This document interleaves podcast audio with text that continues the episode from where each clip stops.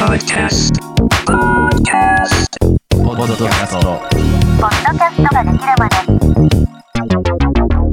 ポッドキャストができるまで、シーズン2。どうも、ポッドキャストプロデューサーのアクスメディアのコンです。この番組では、ポッドキャストを配信している人、やってみたい人に役立つ情報を共有していく番組です。えー、マンスリーゲスト制度はですね、来週から復活します。今回はちょっと特別編みたいな感じでですね、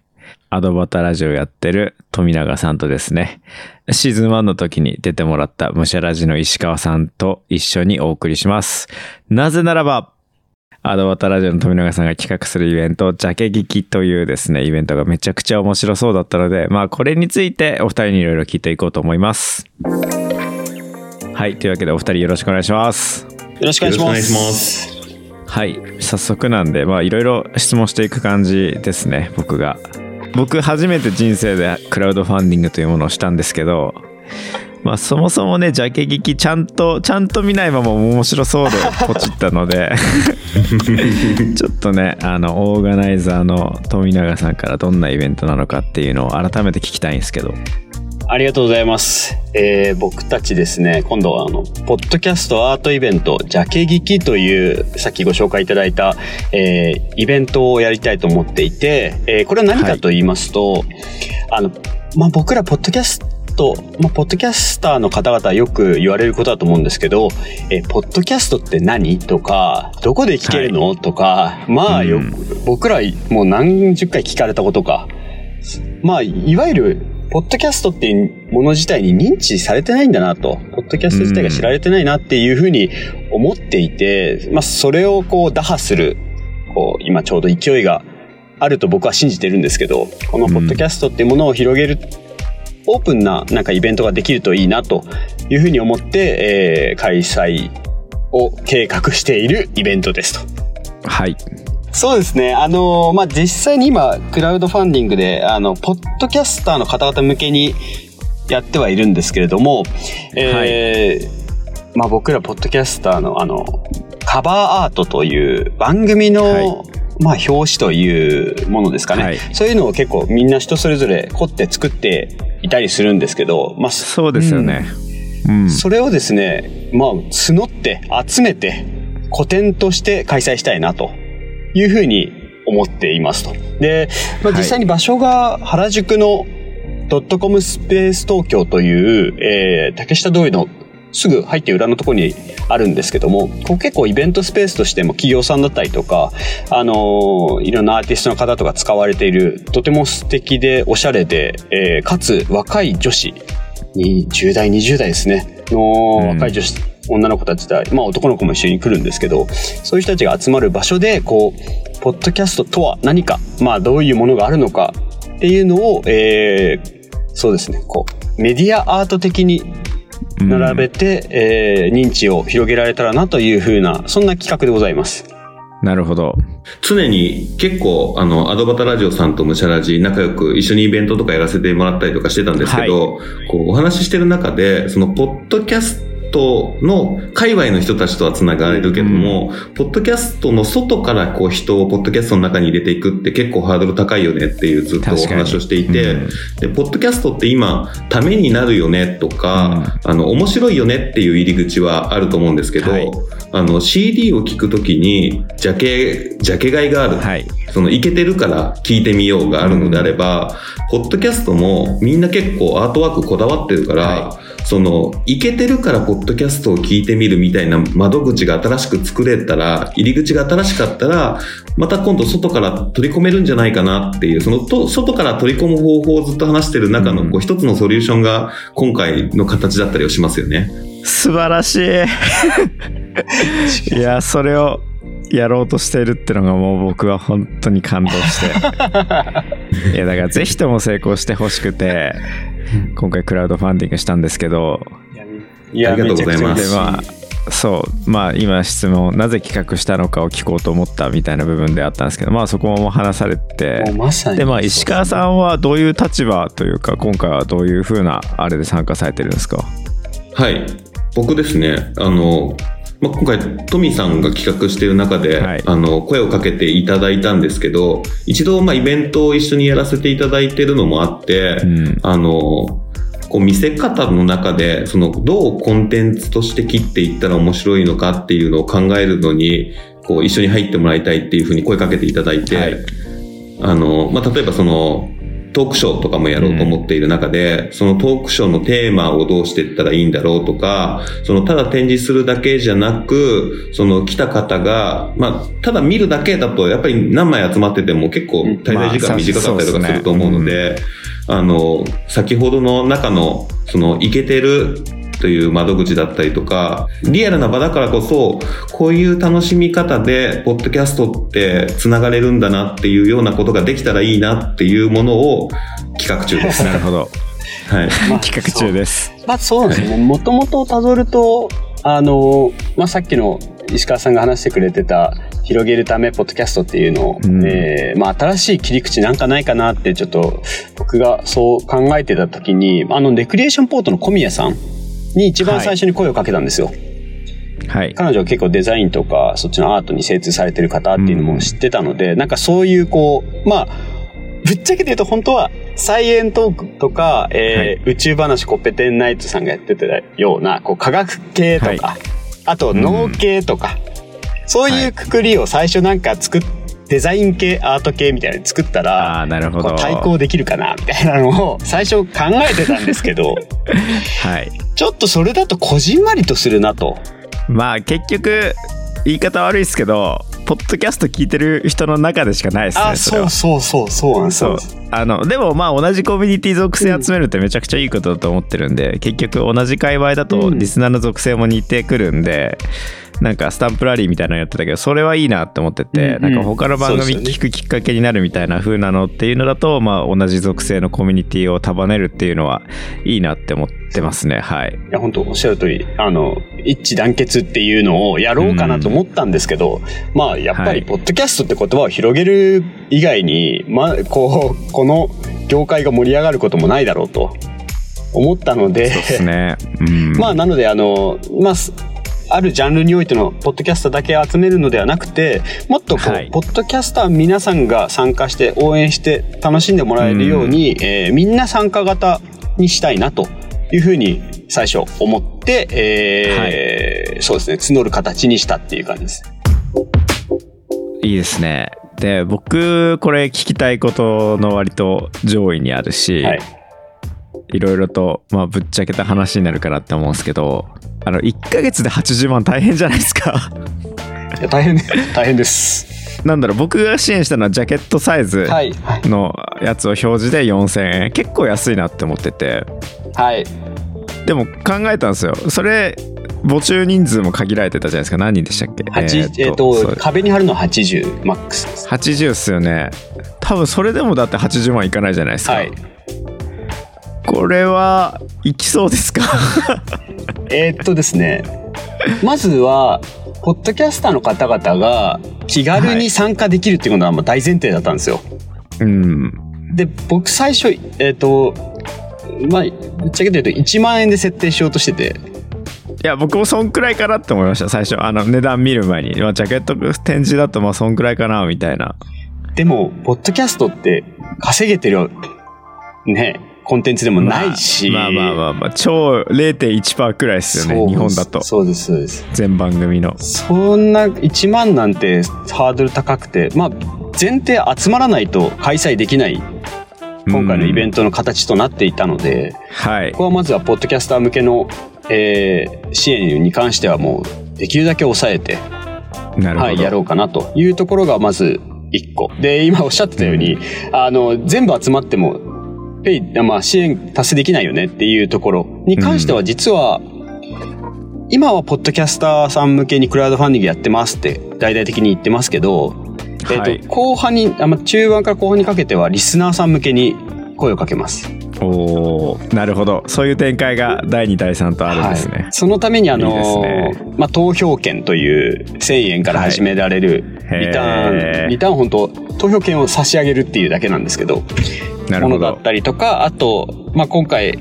あえこう一番僕イベントとして大事だなと思ってたビジュアルをやってくださっている八月夏美さんのイラスト、はい。これいいイラストですよね。いやありがとうございますや今回のカバーアートにもちょっとやってるんでそれを。いやありがとうございます。メインビジュアルをやってくださってるやつきさん実はこうあとまだビジュアルとしては2つあってそれはもうはい。残りの2つは当日しかまずは見れないですよっていう形にはしてるんですけど、彼女の直筆の、えーサイン付きでポストカードとして、はい。えー興味もしくはこう応援したいなという方には、えーリターンする支援も準備しておる、うん、まあ、そこはちょっと現状で言うとあんまり強く押し出してないんですよ。うん。たださっきコンさんがおっしゃった達しないよねっていうところへの一応準備はしてます。として。はい、あそうだったんですね。いやなんかこのままだとうんどうなるんだろうとは思ってたけど、そうなんですね。へえじゃあちょっとそこら辺はもう今後の動きも追ってくぜひぜひ。けたらいいなっていう感じです、まあただ80万大変ですね大変ですよね。いやちょっとねすごいっすね。いや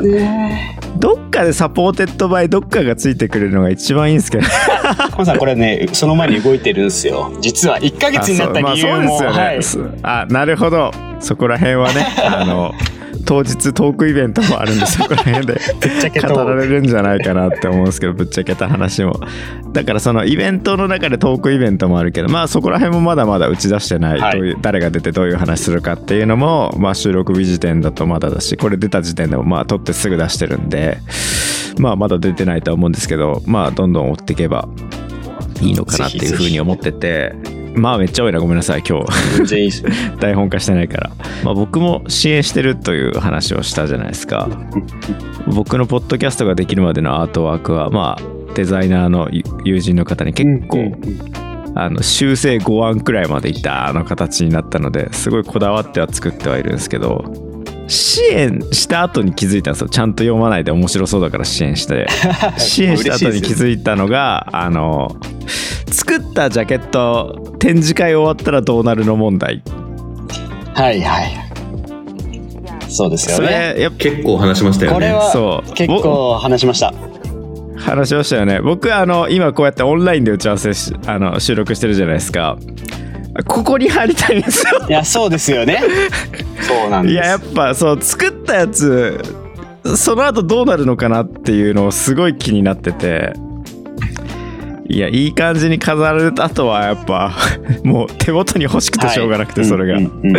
別にそれが手元に渡りませんよって現状どこにも書いてなくてまあそれならそれでしょうがないし4000だしなっていうふうには思ったんですけど。そうですそう。このその作った後どうなるのかがちょっと 気になりました。あの、3人で結構その辺どうしようかっていう、やっぱ欲しいよねっていう話だったりとか、ね、コストの問題とか、ね。うん。皆さんがこう支援していただきやすい金額にするためにとかっていうのは、ありはい。いや。結構3人で話しましたよこれはね。話しましたね。たんですよ。4000円だとなんか地方の番組やってる人がまあ当日いいけないけど飾られるんならでも終わったら欲しいなっつってうん。送料バカ高くついたらアホ臭いなって思ってうん。それで、結構作るのもだってお金かかるじゃないですか。4000円と、うん。4000円でバッねなんかコンビニプリントするわけでもないからって考えると、うんうん。いやなんか4000円安すぎませんかやっぱいやーそうなんですまあそうですねうん、うん。まあ今回費用で言うとその本当石川さんとねあの小宮さんとめちゃくちゃ話してで僕が1万円にしてたのは、実は送料込みだったんですよ。あやっぱその終わった後の。そうです。そう、えっ、とそうっすよね。展示用の LP に関しては送料込みで1万。でご支援をいただく。全然全然出しましたねそれでも。っていう感じでだったんですけどまあやっぱ1万というハードルはあるなっていう中で、まああのジャケットではあるんですけど、まあ、ディスコグラフィーももちろんつきますけど、はい。え中に円盤はないんですよ。まあわかります、はい、まあまあまあただこれは小宮さんと、まあ、多分僕も手伝いしながらお手製でちょっとやろうとは思っててああなるほど。あの綺麗にもちろん、えー飾るっていうのは前提なんですけど終わったら、まあ正直クラファン次第ですいやこれは興味ある人は早めにやるべきです。数も80番組って限られててやっぱ人気じゃないですか。多分今クラファンの中だと一番シーン多いのあそこの LP じゃないですか。あそうですおっしゃる通り。もう、うんですよね。やっぱあの際いやなんか結構僕の周りで NFT 買ってる人とかも NFT だけど現実のアートとして欲しいよねって結局なっちゃうんですよ、自分のポッドキャストのアートワークそういう風に現物として持つって結構ポッドキャストやってる人の夢というか面白い憧れの一個になるからここどうなるのかなってすごい気になっててまあ現状そこは協議重ねてますっていう感じですもんね。まあ石川さんどうなんですかねやっぱり。欲しいですよね、はい。欲しいっすよね。いや、そうですね。そこは結構考えてて、はい。だから、あの、後半、その最終日に来てくださって、展示されてる方だったら、そのままお渡しとかっていうこともできるのかな、うんもありますし、もしかしたらリターンで飾ったやつ欲しい人、その送料梱包分のリターンを作るとかっていうことももしかしたらあるかもしれない。ですね。多分払うと思いますよ。全然。全然払いますよ僕。確かにな。はい、やっぱここは自分の作ってる日々あの命をかけて作ってる作品うんのジャケットという結構いいサイズ感のもの。結構今ジャケット飾る文化あるじゃないですか、はい。L そう。僕結構家にあるんですよ。あのうん。しかもそれ飾る用の棚みたいな収納棚うんうんのなんかこううん。扉立てかけられるような。そう立てかけられるようになってるやつみたいなのもあるんで、結構そこは CD ジャケットよりもやっぱそこの LP サイズっていうのがポイントだなって思ったんでこれ聞いてるリスナーなんてポッドキャスト配信してる人しかいないから やっぱ埋まる前に早くやった方がいいよねっていうのはあるし。そうなんですよね。本当。そうそこが聞きたくてあの撮りませんかっていう。本当はそうなんですよ。送りたいしあのそもそもで言うとあのはい。この後の話もねもしかしたら聞いていただけるかもしれないですけど、トークライブも 2days、はい。両方ともやろうと思ったんですよはい。そうしたらあの持ち帰るっていう行為が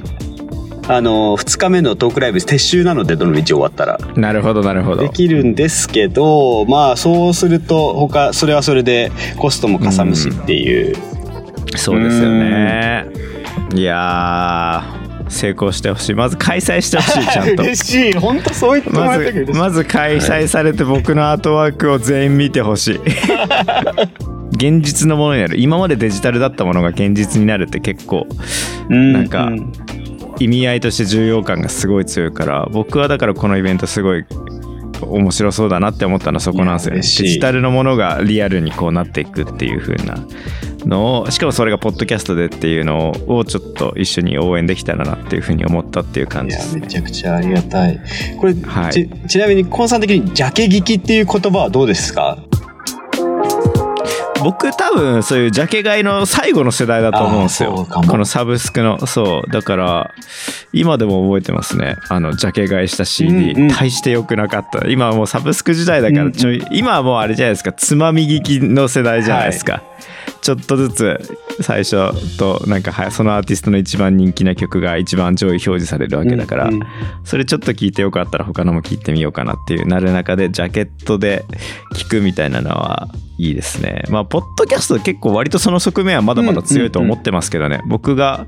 あの海外のポッドキャスト聞く時の指標はなんかすげえいいアートワークだなっていう風な、うんうんうん。あのやっぱ言葉が分かんないからしかも英語もよく分かんないからその書いてる単語だけだと分かんなくて視覚的な情報でどんな番組なんだろう結構何度もいいんですけどこれってどういう番組なんだろう思わせられるジャケットとの出会いっていうのは多分そこでしかないのかなっていうふうに思って、まあ、僕の場合はもう簡単にポッドキャストができるまでってもう文字だけで分かるようにしちゃったんでただその文字でさえもちゃんとあの「と」の部分がイヤホンジャックになってるんだよとか、あのイヤホンになってるんだよというふうにめちゃくちゃこだわって作ったんで。っていう風なのを大きい画像にした大きい画像じゃないと見えないからそこら辺もこだわって見られるように。いやーちゃんと我々が届いてほしい人に届いてるなっていう感じがしますよね。はい、でまだまだそのあのクラファンのサイト上だと分かんない部分はこうやって話聞いて、うん。うん。で話聞いた上で、あしてみようかなっていう風なきっかけになればいいかなっていう風に思って、うん。まあ多分まあ普通にアドバタラジオの中でもやってましたけどまあやっぱ1ヶ月前の情報だったから そうそうそう。今の今のリアルな感じプラスその支援者のリアルな、はい。やっぱあのアートワーク欲しいよねに対していややっぱ4000円だとっていう風な リアルな会話になってるのかなって思うし、うん。まあ、そこら辺は今後のお金の集まり次第プラスのリターンでみたいな部分はやっぱ今後は随時になっていくとは思うんではい。僕は応援してますという感じで。じゃあ最後。はい、まあいい感じの時間になってきたんで最後に改めてお二人からクラファン支援をのはい。お願いみたいなのが聞けたらいいかなと思います。ありがとうございます。じゃあちょっと僕から何でしょうあまあ、今回のジャケ、えーポッドキャストアートイベント、ジャケ劇の、まあ、統括プロデューサーという形で、えー関わって、まあ、企画しましたけども、あのークラファンスタートして今日で3日目、めちゃくちゃいろんなポッドキャスターの方が応援してくださったりとか、あと、ポッドキャストやってないけど、えーぜひこのイベントやってほしいっていう形で、個人スポンサーしてくださる方もとても多くて、うん。本当になんか、想像以上の、えー反響があって、とっても僕自身、これを企画して、スタートを切って嬉しい、とても幸せな気持ちで今おりますと。で、まあ3日目の段階で、おそらく今日ぐらいには、えー、25%し、目標金額の25%にはいくと思うんですけども、さっき、あの、まあ、コンさんのお話もあったように、ポッドキャスターの方々だけでは実は、あの、目標達成しきれない、えー、クラファンの構成となっているので、あの、ぜひ、まずは、ご支援という形での出展、えーこれを聞いてくださっているポッドキャスターの方々、ぜひご検討いただきたい。そして、その上でですね、あの、拡散、えー皆さんの番組を聞かれている大事な大事なリスナーの方々にもですね、届いてほしいなと思っておりますので、えーそこも踏まえて、ちょっとこのプロジェクトを、えー皆さんと一緒に盛り上げられたらなというふうに思っておりますので、よろしくお願いします。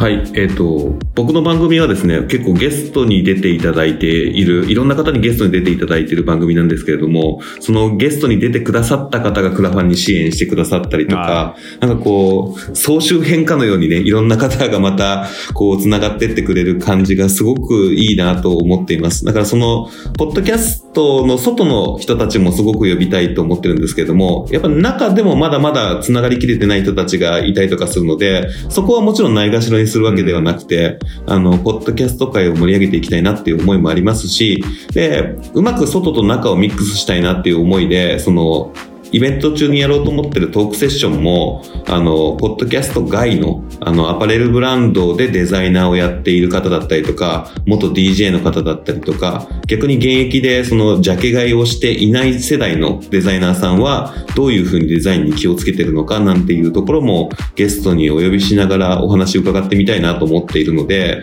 スマホで見るデザインとはどういうのがいいのかなんていうところも、そのポッドキャスターじゃない人の視点なんていうところも入れていけたらななんて思ってますので、はいその辺も楽しみにしていただきながら、このクラファンを追っていただければなと思いますので、皆さん何卒よろしくお願いいたします。いいっすね、あのゲストの人が支援してくあのガッシュのクリア編の最後みたいにガッシュが全員の注文使えるみたいな。そうそうそう。みんなの思いを背負ってるみたいな。はい。この例え伝わるかな？世代ですね。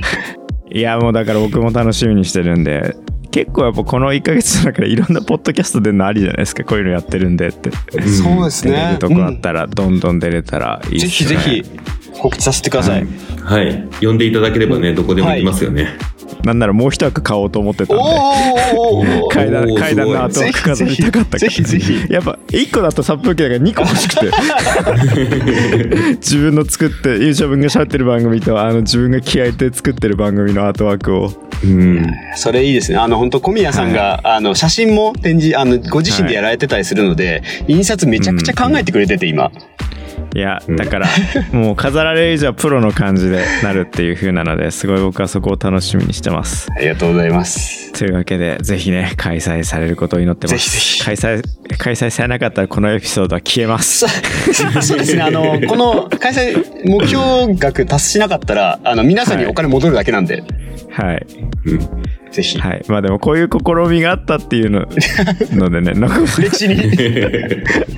はい、はいといった感じです、ありがとうございましたありがとうございましたありがとうござい。ました。はい、エンディングです。今回はですね、アドボタラジオのトミーさんとムシラジオの石川さんにゲストに来ていただき、ジャケ劇というイベントのですね、いろいろインタビューをさせていただきました。このエンディングを撮ってる時点で、インタビューした時の25%の目標金額には達成しましたね。多分すぐになくなるのはこの LP ジャケットの部分のやつだと思うんで、結構ポッドキャスト配信してる人であればね、この自分のアートワーク LP サイズで飾れるっていうのは、はね、本当に結構来るものがあると思うんで、すぐなくなると思うんで、もう早めに申し込んだ方がいいです。えー申し込みの詳細などはリンクにも貼ってますし、ジャケギキーでカタカナで検索すると出てくると思うのでね、ぜひ今回の後枠にもなってるこの画像を目印にちょっと探してみてください。そして来週からのゲストのお知らせです。来週から4回もしくは5回にかけて配信されるポッドキャストができるまでのゲストは、ポッドキャストプロダクションクロニクル代表の野村隆文さんです。もっと早く収録するつもりではいたし、毎週欠かさず更新するつもりではいたんですけど、やっぱなかなかね、お忙しい方だったりだとか、僕がちょっとね、あの、休暇をいただいてたりもしたので、もうポッドキャストができるまで、また何週かサボっちゃったんですけど、またここからはね、年末に向けてどんどん毎週毎週更新していくので、ぜひぜひ聞いてください。そして、えーポッドキャストができるまで、デビューがめちゃくちゃ低いです。まあ、ポッドキャストは真実のメディアだって僕は言ってるので、結構この口の悪さがね、好きじゃない人も多いのかなと思うんですけど、まあやっぱいろんな人に聞いていただけてるっていうのもありがたいことなんで、ぜひね、星5評価、星4でも星3でもいいです。星1じゃなきゃいいです。で、あとコメントつけて星5評価くれるのが一番嬉しいんで、ぜひぜひね、本当に評価待っております。といった感じで来週からの配信もお楽しみにしてください。そしてジャケ劇ね、本当に開催できることを僕は祈ってますし、いや、こういうふうにポッドキャスト業界を別な側面から盛り上げてくれる人っていうのがやっと現れてくれたっていうのは僕としてもすごい嬉しいことであるんでね、ぜひぜひポッドキャスト業界みんなで盛り上げていけるようなことができたらいいなと思ってます。お相手はポッドキャストプロデューサーのクスメディアのコンでした。